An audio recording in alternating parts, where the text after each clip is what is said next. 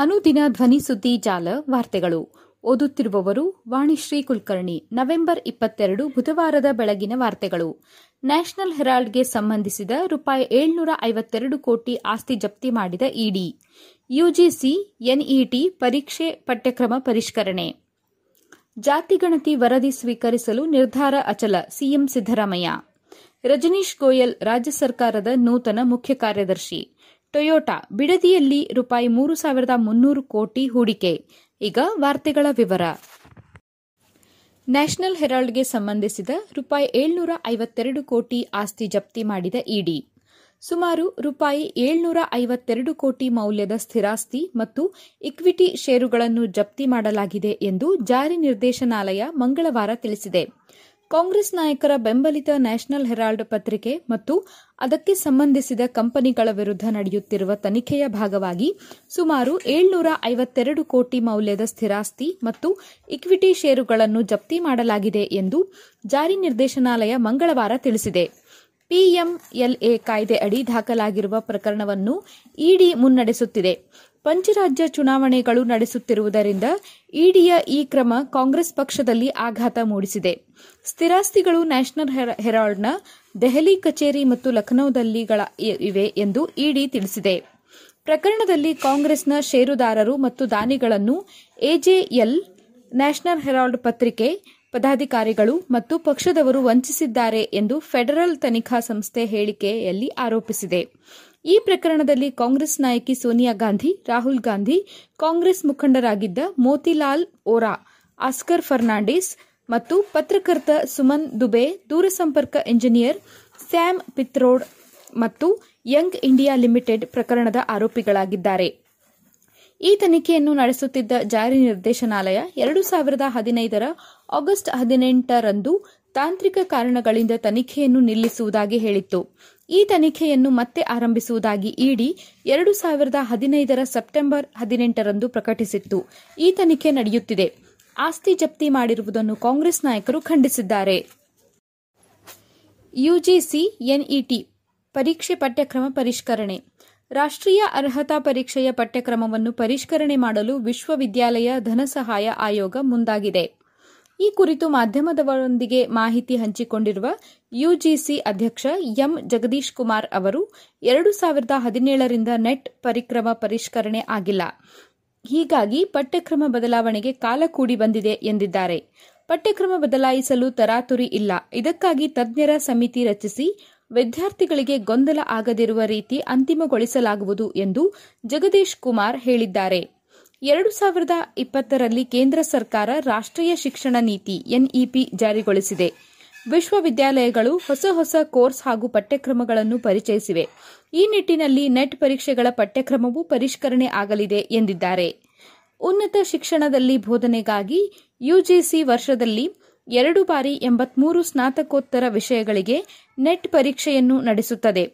ಇದೊಂದು ರಾಷ್ಟ್ರೀಯ ಮಟ್ಟದ ಅರ್ಹತಾ ಪರೀಕ್ಷೆ ಆಗಿರುತ್ತದೆ. ಜಾತಿ ಗಣತಿ ವರದಿ ಸ್ವೀಕರಿಸುವ ನಿರ್ಧಾರ ಅಚಲ. ಸಿಎಂ ಸಿದ್ದರಾಮಯ್ಯ. ನನ್ನ ಸರ್ಕಾರದ ಅವಧಿಯಲ್ಲಿ ನಡೆಸಿದ ಸಾಮಾಜಿಕ ಮತ್ತು ಶೈಕ್ಷಣಿಕ ಸಮೀಕ್ಷೆಯ ವರದಿ ಸ್ವೀಕರಿಸುವ ನನ್ನ ನಿರ್ಧಾರ ಅಚಲ ಎಂದು ಮುಖ್ಯಮಂತ್ರಿ ಸಿದ್ದರಾಮಯ್ಯ ಹೇಳಿದ್ದಾರೆ. ಎಚ್. ಕಾಂತರಾಜ್ ನೇತೃತ್ವದ ಹಿಂದುಳಿದ ವರ್ಗಗಳ ಆಯೋಗ ನಡೆಸಿದ ಸಮೀಕ್ಷೆಯೇ ಅವೈಜ್ಞಾನಿಕವಾಗಿದ್ದು, ಅದನ್ನು ಸ್ವೀಕರಿಸಬಾರದು ಎಂದು ಲಿಂಗಾಯತ ಮತ್ತು ಒಕ್ಕಲಿಗ ಸಮುದಾಯಗಳನ್ನು ಪ್ರತಿನಿಧಿಸುವ ಸಂಘಟನೆಗಳು ಆಗ್ರಹಪಡಿಸುತ್ತಿವೆ. ಮುಖ್ಯಮಂತ್ರಿ ಅವರನ್ನು ಮಂಗಳವಾರ ಭೇಟಿ ಮಾಡಿದ್ದ ಒಕ್ಕಲಿಗರ ಸಂಘದ ಪದಾಧಿಕಾರಿಗಳು, ಸಮುದಾಯದ ಸ್ವಾಮೀಜಿಗಳು, ರಾಜಕೀಯ ನೇತಾರರು ಸಹಿ ಹಾಕಿರುವ ಆಕ್ಷೇಪ ಪತ್ರವನ್ನು ನೀಡಿದ್ದರೂ ಈ ಪತ್ರಕ್ಕೆ ಉಪಮುಖ್ಯಮಂತ್ರಿ ಡಿಕೆ ಶಿವಕುಮಾರ್, ಸಚಿವರಾದ ಎಂಸಿ ಸುಧಾಕರ್, ಎನ್ ಚಲುವರಾಯಸ್ವಾಮಿ ಕೂಡ ಸಹಿ ಮಾಡಿದ್ದಾರೆ. ಈ ಬೆಳವಣಿಗೆಗಳ ಬೆನ್ನಲ್ಲೇ ತಮ್ಮ ಎಕ್ಸ್ ಖಾತೆಯಲ್ಲಿ ಜಾತಿ ಗಣತಿ ವರದಿ ಬಗೆಗಿನ ನಿಲುವನ್ನು ಸ್ಪಷ್ಟಪಡಿಸಿದ್ದಾರೆ. ನಮ್ಮ ನಾಯಕರಾದ ರಾಹುಲ್ ಗಾಂಧಿಯವರ ನಿಲುವಿಗೆ ನನ್ನ ಸಹಮತವಿದೆ. ದೇಶದಾದ್ಯಂತ ಜಾತಿ ಗಣತಿ ನಡೆದು ಅದರ ವರದಿಯ ಆಧಾರದ ಮೇಲೆ ಸರ್ವರಿಗೂ ಸಮಪಾಲು, ಸರ್ವರಿಗೂ ಸಮಬಾಳು. ದಕ್ಕಿದಾಗಲೇ ದೇಶಕ್ಕೆ ದೊರೆತ ಸ್ವಾತಂತ್ರ್ಯ ಸಾರ್ಥಕವಾಗಲಿದೆ ಎಂಬುದು ನನ್ನ ಭಾವನೆ. ನಮ್ಮ ಸರ್ಕಾರದ ಹಿಂದಿನ ಅವಧಿಯಲ್ಲಿ ನಡೆಸಿದ ಆರ್ಥಿಕ, ಸಾಮಾಜಿಕ ಮತ್ತು ಶೈಕ್ಷಣಿಕ ಸಮೀಕ್ಷೆಯ ವರದಿ ಸ್ವೀಕರಿಸಿ, ಅವಕಾಶಗಳಿಂದ ವಂಚಿತವಾದ ಸಮುದಾಯಗಳಿಗೆ ನ್ಯಾಯ ಕೊಡಿಸುವ ನನ್ನ ನಿರ್ಧಾರ ಅಚಲವಾಗಿದೆ ಎಂದಿದ್ದಾರೆ. ರಜನೀಶ್ ಗೋಯಲ್, ರಾಜ್ಯ ಸರ್ಕಾರದ ನೂತನ ಮುಖ್ಯ ಕಾರ್ಯದರ್ಶಿ. ರಾಜ್ಯ ಸರ್ಕಾರದ ನೂತನ ಮುಖ್ಯ ಕಾರ್ಯದರ್ಶಿಯಾಗಿ ಹಿರಿಯ ಐಎಎಸ್ ಅಧಿಕಾರಿ ರಜನೀಶ್ ಗೋಯಲ್ ನೇಮಕವಾಗಿದ್ದಾರೆ. ಅವರು ಡಿಸೆಂಬರ್ ಒಂದರಿಂದ ಅಧಿಕಾರ ಸ್ವೀಕರಿಸಲಿದ್ದಾರೆ. ಮಂಗಳವಾರ ರಾಜ್ಯಪಾಲರು ಈ ಆದೇಶ ಹೊರಡಿಸಿದ್ದಾರೆ. ಪ್ರಸ್ತುತ ರಜನೀಶ್ ಗೋಯಲ್ ಅವರು ಗೃಹ ಇಲಾಖೆಯ ಹೆಚ್ಚುವರಿ ಮುಖ್ಯ ಕಾರ್ಯದರ್ಶಿಯಾಗಿದ್ದಾರೆ. ಸದ್ಯ ಮುಖ್ಯ ಕಾರ್ಯದರ್ಶಿಯಾಗಿರುವ ವಂದಿತಾ ಶರ್ಮಾ ಅವರ ಕಾರ್ಯಾವಧಿ ಇದೇ ನವೆಂಬರ್ ಮೂವತ್ತಕ್ಕೆ ಕೊನೆಗೊಳ್ಳುತ್ತಿರುವುದರಿಂದ ಹೊಸ ಮುಖ್ಯ ಕಾರ್ಯದರ್ಶಿಯ ನೇಮಕವಾಗಿದೆ. ಟೊಯೋಟಾ ಬಿಡದಿಯಲ್ಲಿ ರೂಪಾಯಿ ಮೂರು ಸಾವಿರದ ಮುನ್ನೂರು ಕೋಟಿ ಹೂಡಿಕೆ. ಟೊಯೋಟಾ ಕಿರ್ಲೋಸ್ಕರ್ ಮೋಟಾರ್ ಕಂಪನಿ ಬಿಡದಿಯ ತನ್ನ ಕಾರು ತಯಾರಿಕಾ ಸ್ಥಾವರದಲ್ಲಿ ಆರಂಭಿಸಲಿರುವ ಮೂರನೇ ಘಟಕದಲ್ಲಿ ಮೂರು ಸಾವಿರದ ಮುನ್ನೂರು ಕೋಟಿ ಹೂಡಿಕೆ ಮಾಡುತ್ತಿದೆ.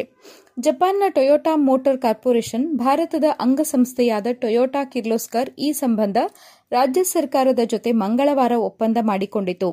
ಮುಖ್ಯಮಂತ್ರಿ ಸಿದ್ದರಾಮಯ್ಯ ಹಾಗೂ ಟೊಯೋಟಾ ವ್ಯವಸ್ಥಾಪಕ ನಿರ್ದೇಶಕ ಮಸ್ಕಾಜು ಯೋಶಿಮುರಾ ಒಪ್ಪಂದ ಪತ್ರ ವಿನಿಮಯ ಮಾಡಿಕೊಂಡರು. ಬಿಡದಿಯ ಕಾರು ತಯಾರಿಕಾ ಘಟಕ ವರ್ಷಕ್ಕೆ ಮೂರು ಪಾಯಿಂಟ್ ಹತ್ತು ಲಕ್ಷ ವಾಹನಗಳನ್ನು ತಯಾರಿಸುವ ಸಾಮರ್ಥ್ಯ ಹೊಂದಿದೆ.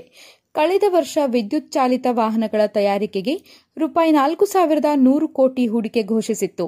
ಮೂರನೇ ಘಟಕ ಸ್ಥಾಪನೆಯಿಂದ ವರ್ಷಕ್ಕೆ ಒಂದು ಲಕ್ಷ ಹೆಚ್ಚುವರಿ ವಾಹನ ತಯಾರಿಕಾ ಸಾಧ್ಯವಾಗಲಿದೆ. ಘಟಕ ವಿಸ್ತರಣೆಯ ಫಲವಾಗಿ ಎರಡು ಸಾವಿರ ಹೆಚ್ಚುವರಿ ಉದ್ಯೋಗ ಸೃಷ್ಟಿಯಾಗಲಿದೆ. ಬೃಹತ್ ಕೈಗಾರಿಕೆ ಸಚಿವ ಎಂಬಿ ಪಾಟೀಲ್ ಮಾತನಾಡಿ, ವಿದ್ಯುತ್ ಚಾಲಿತ ವಾಹನಗಳ ತಯಾರಿಕೆ ಮೇಲೆ ರೂಪಾಯಿ ಇಪ್ಪತ್ತೈದು ಸಾವಿರ ಕೋಟಿ ಬಂಡವಾಳ ಹೂಡಿಕೆ ಆಕರ್ಷಿಸಲಾಗಿದೆ. ರೂಪಾಯಿ ಐವತ್ತು ಸಾವಿರ ಕೋಟಿ ಹೂಡಿಕೆ ಆಕರ್ಷಿಸುವ ಗುರಿ ಇದೆ. ಇದರಿಂದ ರಾಜ್ಯದಲ್ಲಿ ಒಂದು ಲಕ್ಷ ಹೊಸ ಉದ್ಯೋಗ ಸೃಷ್ಟಿಯಾಗಲಿವೆ. ರಾಜ್ಯದಲ್ಲಿ ಎರಡು ಲಕ್ಷ ವಾಹನಗಳು ನೋಂದಣಿಯಾಗಿವೆ. ಇವಿ ವಾಹನಗಳ ಉತ್ಪಾದನೆಯಲ್ಲಿ ಕರ್ನಾಟಕವನ್ನು ಪ್ರಮುಖ ತಾಣವಾಗಿಸಲು ಹೊಸ ಶುದ್ಧ ಸಂಚಾರ್ ನೀತಿಯನ್ನು ರಾಜ್ಯ ಸರ್ಕಾರ ಹೊರತರಲಿದೆ ಎಂದರು. ಉಪಮುಖ್ಯಮಂತ್ರಿ ಡಿಕೆ ಶಿವಕುಮಾರ್, ಕಿರ್ಲೋಸ್ಕರ್ ಸಿಸ್ಟಮ್ಸ್ನ ಅಧ್ಯಕ್ಷೆ ಗೀತಾಂಜಲಿ, ಕಿರ್ಲೋಸ್ಕರ್ ವಾಣಿಜ್ಯ ಮತ್ತು ಕೈಗಾರಿಕಾ ಇಲಾಖೆ ಪ್ರಧಾನ ಕಾರ್ಯದರ್ಶಿ ಎಸ್. ಸೇಲ್ವಕುಮಾರ್, ಕೈಗಾರಿಕೆ ಇಲಾಖೆ ಆಯುಕ್ತೆ ಗುಂಜನ್ ಕೃಷ್ಣ ಉಪಸ್ಥಿತರಿದ್ದರು. ಸುದ್ದಿ ಸಂಪಾದಕರು ಗಣೇಶ್ ಇನಾಮ್ದಾರ್.